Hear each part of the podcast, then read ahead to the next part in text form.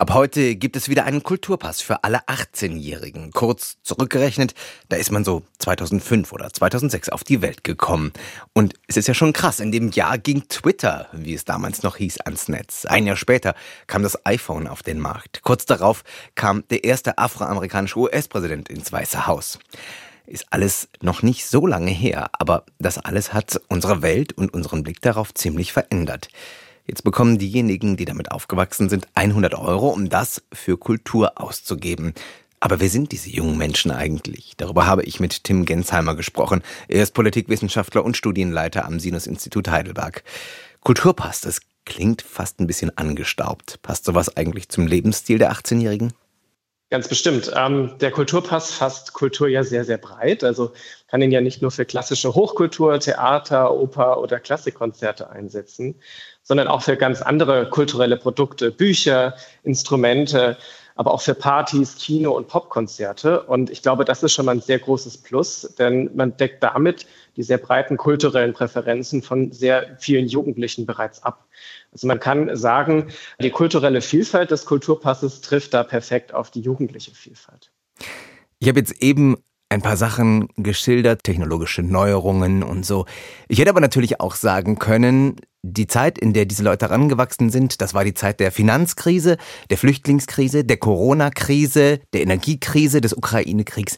Brauchen diese jungen Menschen eigentlich vielleicht vor allen Dingen Zerstreuung? Das kommt ganz darauf an. Also wir forschen seit Jahrzehnten mit Jugendlichen, was ihnen wichtig ist, was sie bewegt, wie sie leben. Und wir sehen da ganz klar in Anführungsstrichen die Jugendlichen oder die 18-Jährigen, die gibt es gar nicht. Auch in der jungen Generation gibt es da eine sehr, sehr große Vielfalt an Lebensstilen, an Werten, wie das ja auch in älteren Generationen der Fall ist. Also sie haben zwar alle das gleiche Alter, aber sie sind nicht alle gleich. Diese Bandbreite haben wir erforscht, herausgefunden. Wir sehen aktuell, dass die junge Generation aus sieben unterschiedlichen Milieus besteht. Das heißt, es gibt sieben unterschiedliche Gruppen von Jugendlichen, jeweils mit eigenen Lebensstilen, Werten oder Zukunftsvorstellungen. Und je nachdem, in welchem Milieu man sich quasi befindet, geht man dann entsprechend mit Herausforderungen um. Man äh, erlebt seine Freizeit anders oder stellt sich seine Zukunft anders vor. Oder man geht mit 100 Euro anders rum, die man bekommt. Nehmen Sie uns doch mal bitte mit durch diese Milieus. Sie haben gesagt, es sind sieben Stück.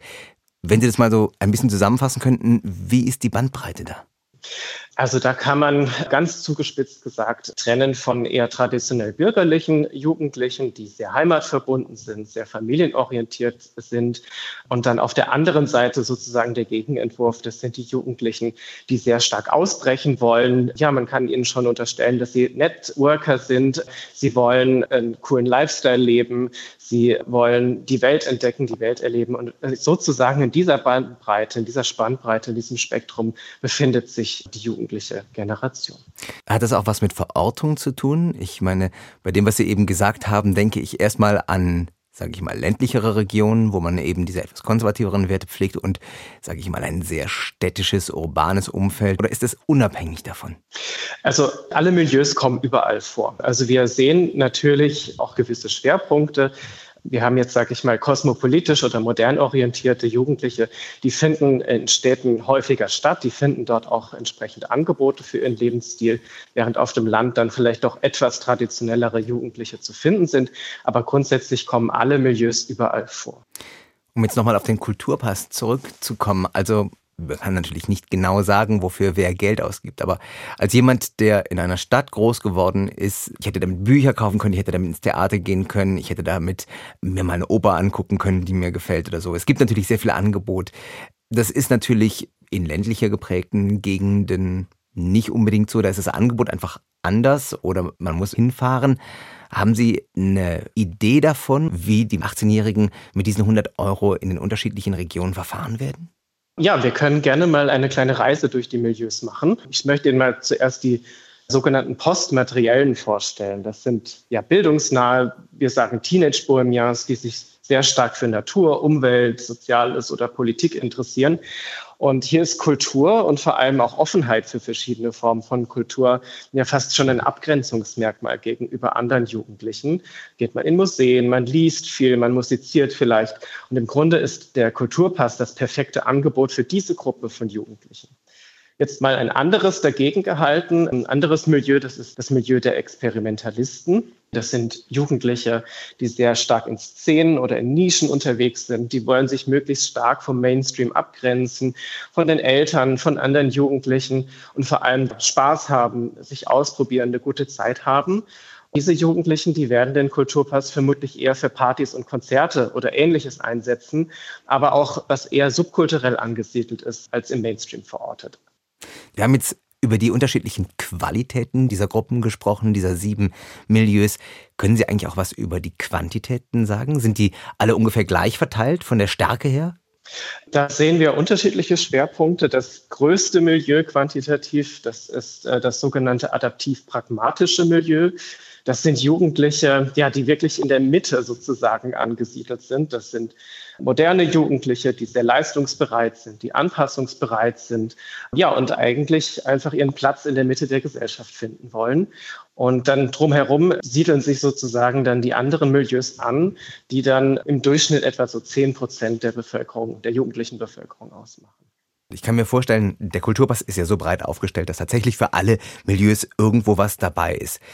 Wenn Sie jetzt zum Schluss nochmal sagen müssten, was eigentlich diesen Jugendlichen wichtig ist oder zumindest einzelnen Milieus, gibt es ein oder zwei Sachen, wo Sie sagen, das ist den 18-Jährigen heute so insgesamt wichtig?